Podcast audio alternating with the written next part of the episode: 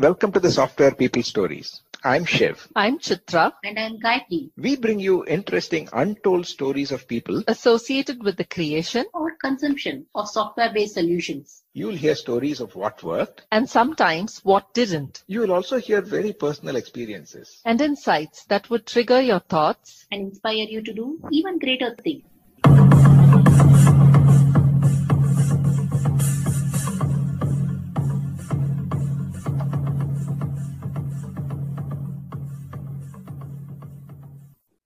This two part episode with David Farley, who's considered the father of continuous delivery, I'm finding it extremely uh, interesting to hear his journey starting as a systems uh, engineer, visual designer, to uh, building such innovative models of scaling uh, software development as well as uh, creating uh, you know faster way in which we can develop software as well as uh, you know building for quality.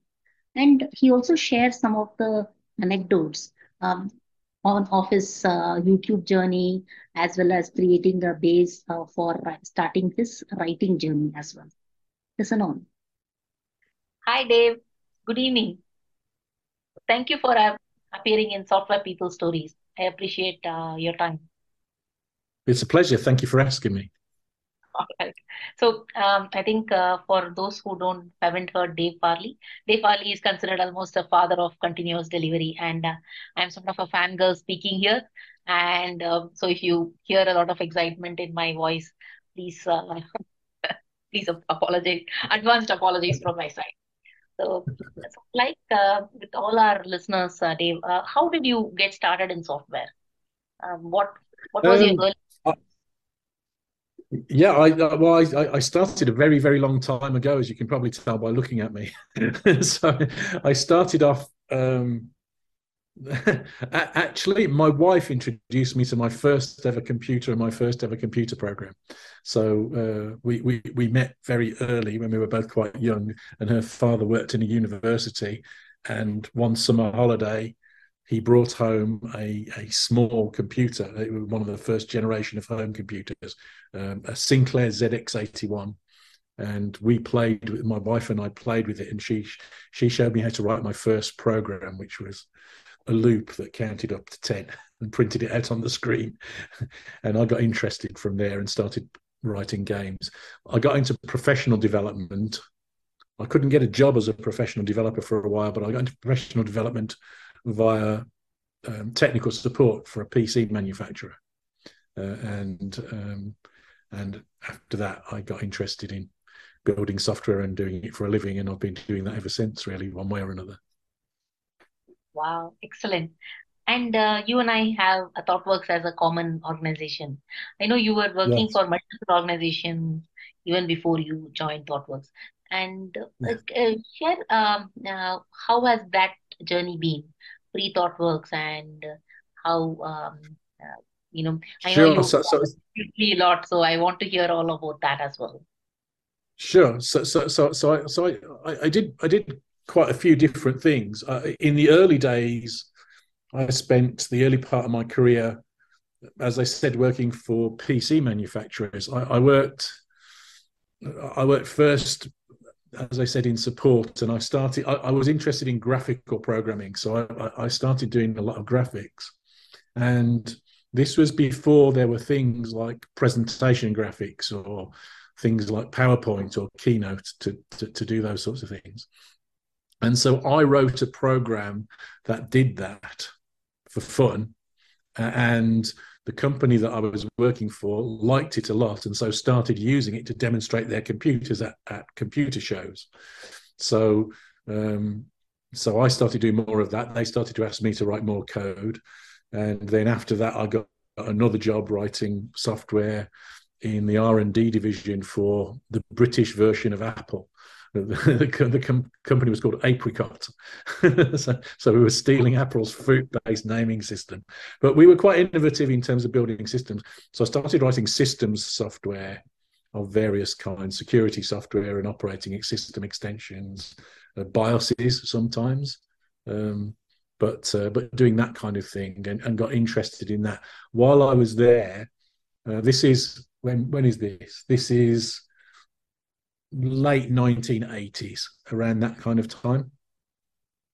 Um, while I was there, I, I got interested. I, I, was given a task to build some software that managed the installation of operating systems to order by customers. So customers would buy an, a, a, a, one of our computers, and they might want it with just MS DOS installed or Windows installed or or, or maybe Xenix as it was then, uh, an early version of of PC Unix, um, uh, or or, um, or, one of the the uh, the Novell um, networking operating server operating systems. So they could specify these, and they want they were doing this man installing these things manually. So um, I was I got tasked with automating that for the factory. So I built some some software, and as part of that, I got kind of interested in sort of some distributed computing because because we were storing these the, the, images of these operating systems in different places and so on,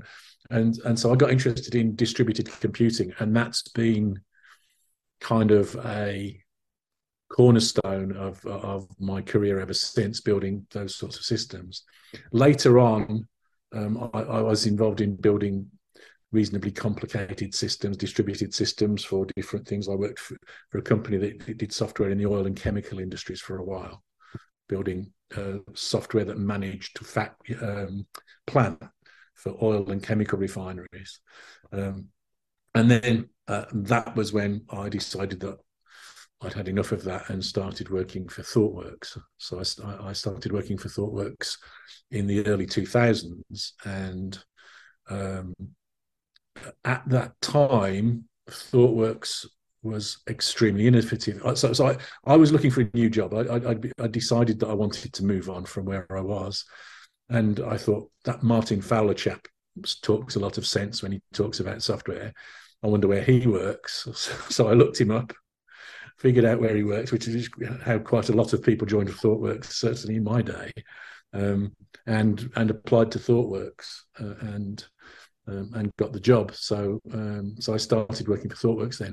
At that time, I think it's fair to say, and and, and shortly after I joined, um, ThoughtWorks was was extremely innovative in the agile community. We were doing some of the biggest, most complicated agile projects in the world, probably at that time. Certainly, one of the projects that I was involved with we thought of at the time as being the biggest extreme programming project in the world, and it probably was then. Um, and um, by that time in my career, I was reasonably senior, so I was I was involved in a senior capacity in some of these projects.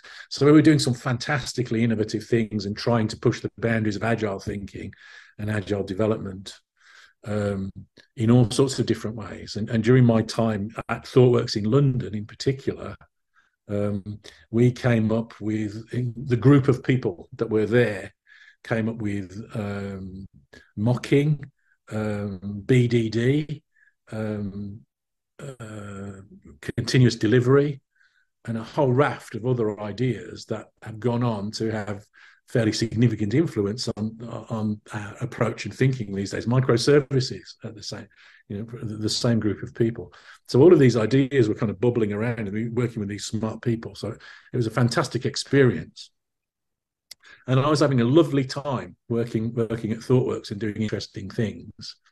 And an old friend of mine that I'd worked with before, who who I consider to be one of the best programmers in the world, Martin Thompson, he came along and he said, he said, um, I've got this project that I think you might be interested in. And I thought that he was trying to sell, get ThoughtWorks to come in, in to come and help it. So I, so I, um, I went to, I went out, went out to dinner with him to discuss potential ThoughtWorks project. And then he started, he said, we've got this project and, and we don't know how to, we don't know how to, how to solve it and it's world class project and it's incredibly hard. I mean, you know, nobody knows how to solve a project like this. We, nobody's done anything quite like this before, and and and all of the time he knew exactly the right hot hot buttons to push for me because because I'm going, ooh, this sounds good, and so he kind of ended up saying, and it's possible that we might end up making a lot of money if we're success, successful. And that was the LMAX project, which was um, to build one of the world's highest performance financial exchanges and try and make that sort of technology and trading ability available to anybody on the internet was the original vision for that. So I got roped into doing that. And two weeks before that, I'd had my annual appraisal at ThoughtWorks with the CEO in the UK. And at the time, I was saying, "This is the best job I've had. I've been here for five years. I can see me being five here five years more."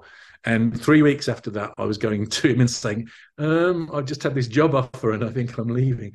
ThoughtWorks were wonderfully understanding, uh, and and and they when I explained it the way that I did. Uh, so I've always had a very soft spot for ThoughtWorks as being a a good company uh, in that respect. So I went on and, and, worked at LMAX and led the team at LMAX um, as head of software development, building this incredibly high performance, fantastic um, system. At that point, I was in the middle of writing the continuous delivery book with Jez Humble, another thought worker, ex thought worker now. And and so um, LMAX was like a clean room experiment in what's possible with continuous delivery. So we did everything from the beginning. LMAX became a continuous delivery company, and we did some remarkable and fascinating things during the course of building this ridiculously high performance system.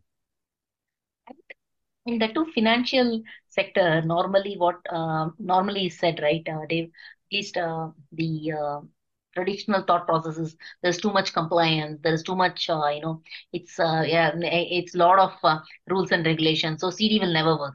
That is the normal process right? But i mean that's not true. As long as you actually i have been from the, in the financial industry for some time. It's not as long as you the, you are able to create a credibility that you have tested it you have automation place everything is in place i think things can go faster i think LMAX, I believe, I'm sure is a you know a super example for that, right? Uh, in terms of how yes. CA can be implemented in financial sector. Yes, and and and it was it, it was. I, I think it's fair to say that it was it was probably fairly, fairly innovative in in in, adopt, in approaching regulation like that. But but as part, LMAX was a, you know began as a startup, and as a startup, we were going through the process of being authorized to be a financial institution where we could we could we could you know host the trading, and we were in an unusual situation because not only were we doing that, we were trying to register as an exchange. We were registering as an exchanging that an exchange that was open to the general public via the internet, which is very unusual, or uh, probably still, but certainly then.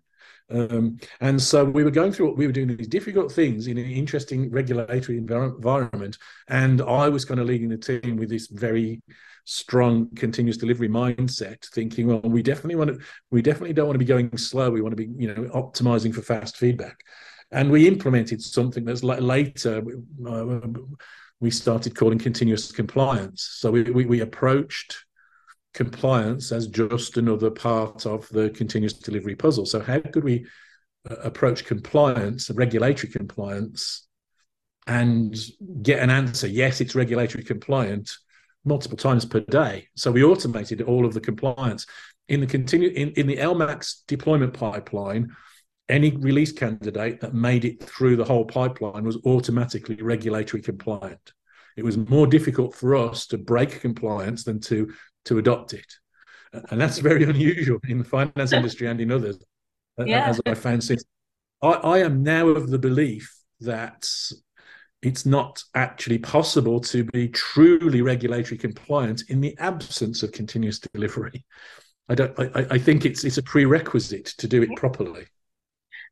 See, in the end of the day, compliance means that you have a train trail of you know where have you checked in where have you tested uh, i mean uh, and where is your requirement i think if you can if you if you automate it it's all the more reason that it will be easier i mean it's a change ticket is there a problem ticket and so on and so forth i think it's a fantastic example uh, lmax i didn't realize that lmax was a exchange uh, uh, in place uh, dave. I think uh, all right Um, yeah, so so so I, I, I, I, you're absolutely right. But if, if you think so, so, the idea of continuous delivery is working so that our software is always in a releasable state, and to do that, we build a deployment pipeline that is the only route to production for our changes. So automatically, as soon as you've got that single channel, that's a route to the only route to production, you're now controlling the information. So it's almost impossible to build a deployment pipeline without having the kind of traceability that you just described, the, the, auditability as a side effect of the deployment pipeline. So it's a fantastic tool for regulated industries.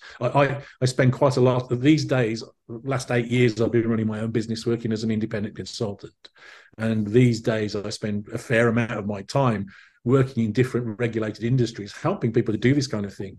And um, you know, in the absence of continuous delivery, this is a really hard problem. With continuous delivery, it's actually not. exactly. Sometimes um, we overcomplicate things in the name of. I mean, Yes. I know we're all engineers and we try to overcomplicate things, but it's it maybe slightly straightforward. You spoke about continuous uh, delivery. Um, Dave, I am uh, as engineers, normally writing uh, doesn't come naturally for us. What did you do to develop that? I know you've done several publications. You have your own blog and all of that. So, what made you get started? And um I know you have, yeah, you wrote with Jez Humble. Jez Humble's um, Adaptive Project Management is all amazing books. So, what made you get started in that?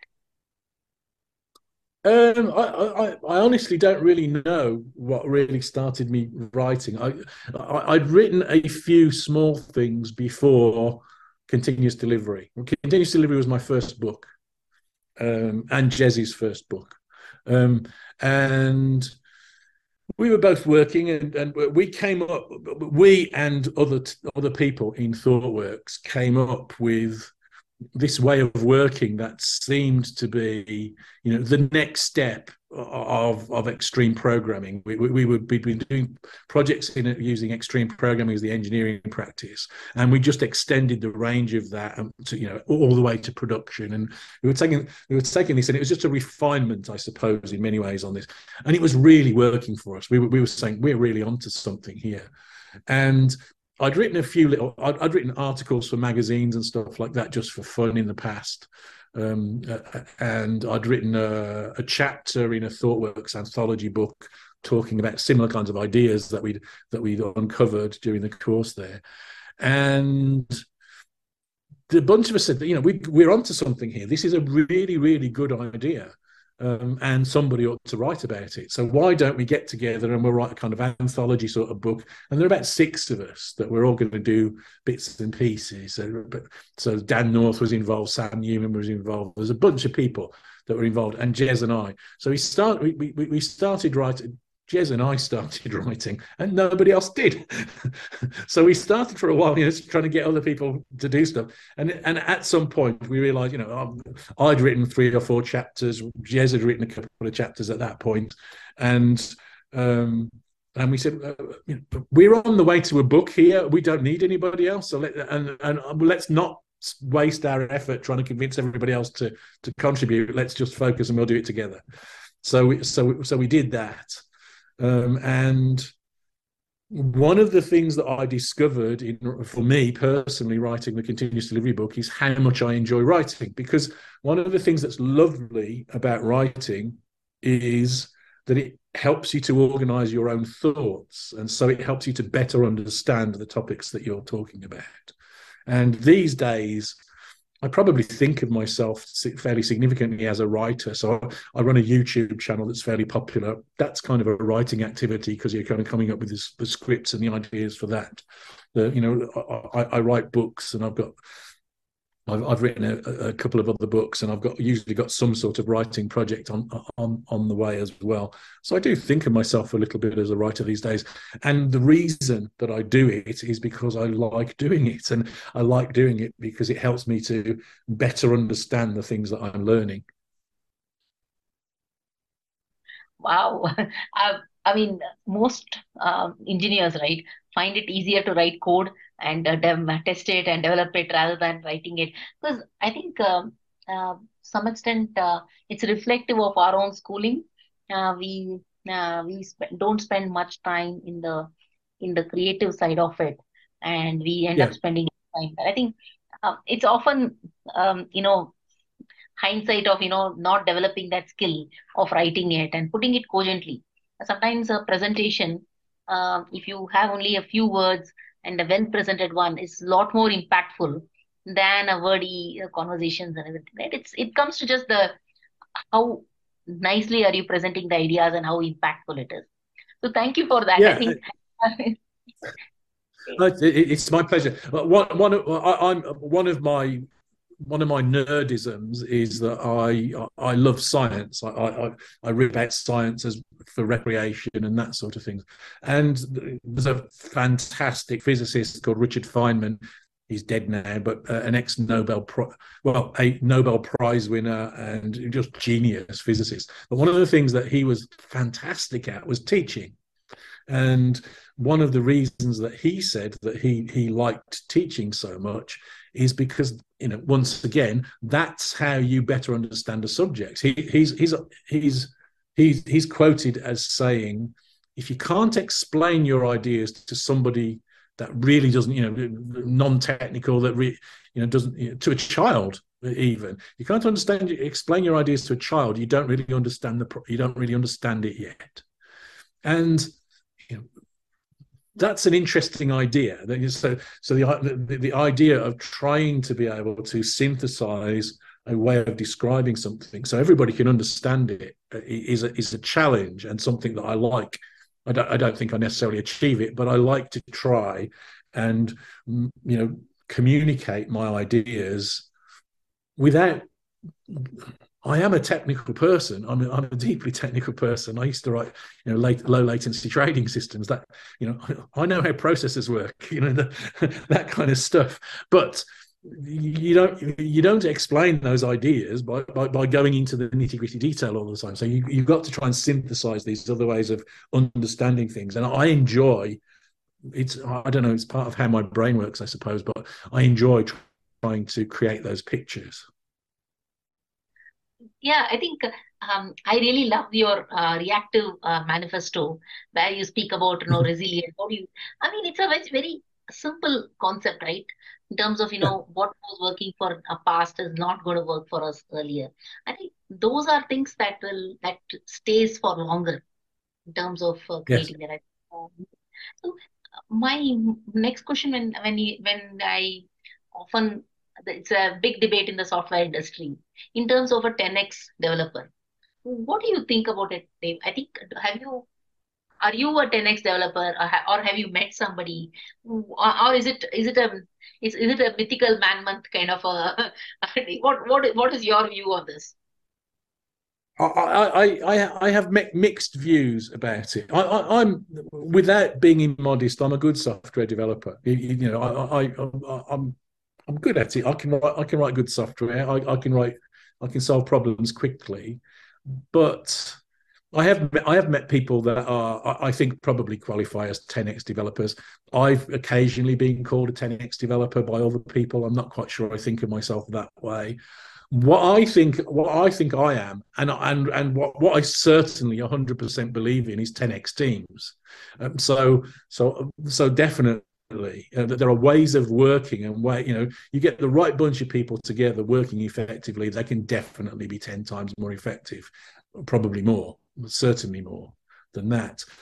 I'm nervous of saying that yes, it's about 10x developers because I think there's a mythology built up around that that I think is dangerous and wrong because mostly the problems that we face in software development are not solved. You don't need 10x developers. You just need to stop doing stupid things mostly.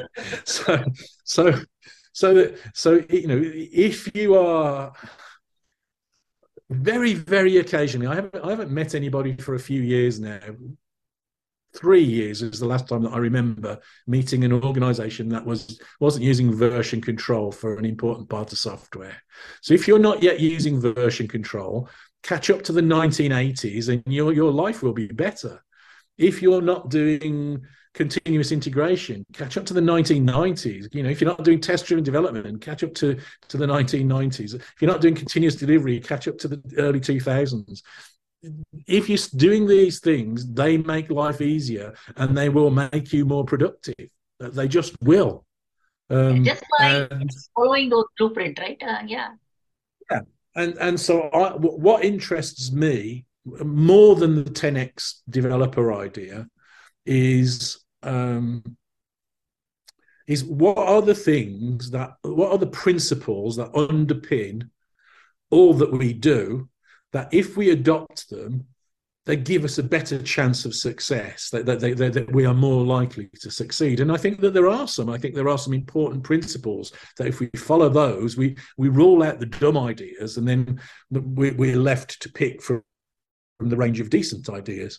And I think that's a much more interesting problem. There's there's a there's a story from from from lean manufacturing of um, General Motors have wanting to adopt lean manufacturing. Toyota were, were were kicking their backsides in the marketplace at the time, being able to produce higher quality cars at a lower price. General Motors at the time were, were doing a terrible job, and they they engaged Toyota to teach them how to uh, do lean manufacturing. And Toyota said, okay, well, you know, let's let's take over this plant um, in in California, and and we'll we'll rehire the people that you fired because they'd closed down the plant because this plant was the worst plant in General Motors history. The, the, the industrial relations between the management in General Motors and the people working in this plant was so bad that the people working on the plant were putting coke coke bottles in the doors of the cars. So they're sabotaging their own product because they disliked the management so much so so they they rehired the same people the people that had been putting coke bottles in the doors of the cars taught them how to do you know be a lean approach gave them more responsibility for their own work allowed them to fix the own pro- the, the problems that they saw in their own work and it became the most productive plant in General Motors. That's now what is the Tesla plant, where, where they did that, that experiment in California. So it's not the people. It, it's it's it's not that somebody's not talented enough to be a software developer. It's mostly about the way in which we work and the way in which we organize ourselves. That's much more important. Now, having said that, I've been fortunate enough to work with a few of those people that probably, certainly most people would would think of as 10x. Um, Martin Thompson, who I mentioned earlier, who was the CTO at LMAX while I was the head of software development, is one of those people. He's brilliant as a software developer. I'd have him, I'd work with him on, on, on any project any time because it's more likely to succeed with Martin on it. Those people are around, that, they are around. Um, I, I, you're probably more likely to see succeed with me on your team than than than, than they're not. You know, I, am a decent software developer, but that's not the most important thing. The most important thing is how we approach and undertake our work, and that's. And the, the, the trouble is, is that the 10x thing is partly true. if it wasn't true at all, it would be an easier message. But it's partly true, but it's not wholly true. The, the, the difference between those remarkable people is that whatever it is that you're doing, they'll find a way of making it work almost usually by cheating. So, so water, I, I, have never seen. I've worked on quite a few waterfall projects in my time, in my long history. I've never seen one where the process helped. It was always hampered. But I've seen successful waterfall projects, and the way that they were successful was by the really good people cheating the process and actually doing something that looks more like an iterative more like agile under the covers. Yeah, yeah. Yeah, I I mean, long before Agile became more mainstream, most of our project used to be like, you know, you finish it in the next one month and then go to the next part of it. I mean, it yeah. was not called Agile, it was called iterative or, uh, or a monthly release or sort yeah. of a thing. Now it is a lot more often than that. You're actually almost uh, releasing daily or uh, more often if you yeah. possible. Uh, I mean, I like the way that you're thinking in terms of, you know, 10 10x uh, developer rather than focusing on that getting get, get the get, uh, stop doing stupid things and create an ecosystem around the team team make, team makes it 10 times five because i have seen um, as part of a coaching engagement multiple times where i've seen you know teams actually start developing. It, it could be possible that you know you change the cross-functional nature of the team. One or two people you move and make it happen. I think you I've seen teams flourish. Uh, you're bang on in terms of you know that is uh, more often I have seen than one big developer who's able to just move forward. I think that Yeah. that is my experience as well in terms of um, high performance teams are more are probably are more visible and more tangible in terms of development. There's, Um, there's a, I, I, I, I make an analogy with sports teams, and and the sport that I follow most closely is football. You, you, Americans call it soccer, but but football. And I'm from the UK, and in the UK, there's you know the Premier League is the you know the the, the principal game. There's a few years ago where the team, the Leicester, uh, a a team that was poorly funded, a small team had only just recently come into the, the, the Premier League and they won the Premier League. It was unheard of. The, the value of the team on the market for football players of the whole of the Leicester team was less than one player from one of the big the other big teams, but they won the league because they were a better team. So the individuals weren't as high priced or possibly not even as as good, maybe, but as a team they were a better team. And, and I think there's something important there because build great teams and, and don't just try and hire rock star developers from somewhere. I think that is the crux of uh, software industry in terms of create a nice environment and let them work together. Uh, I mean, Yes. uh, if we can make it happen time and again, I think uh, it's it's it's it's a true recipe for success in my view. Um, Yes. Dave, uh, sometimes I I have seen you comment about uh, you know object oriented programming. Uh, after that, you know functional programming. Lots of new new terms keep coming. Are are these fads that are coming in? Uh, I mean, now recently using blockchain, NFT, these new technologies, new aspects come in. What is your perspective of it um, in terms of um, the trends that are coming? In the next episode, uh, in the two part episode with David Farley, you will hear about how uh, he imagines software moving forward. And he also shares about his speaking engagements, consulting engagements, and how he balances um, out of uh, building his own understanding of it as well as imparting it.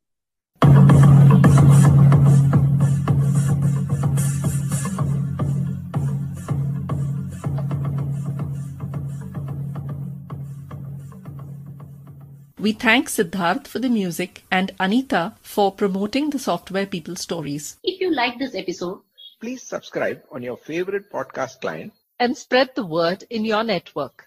if you'd like to share your story, Contact us at podcasts at pm-powerconsulting.com.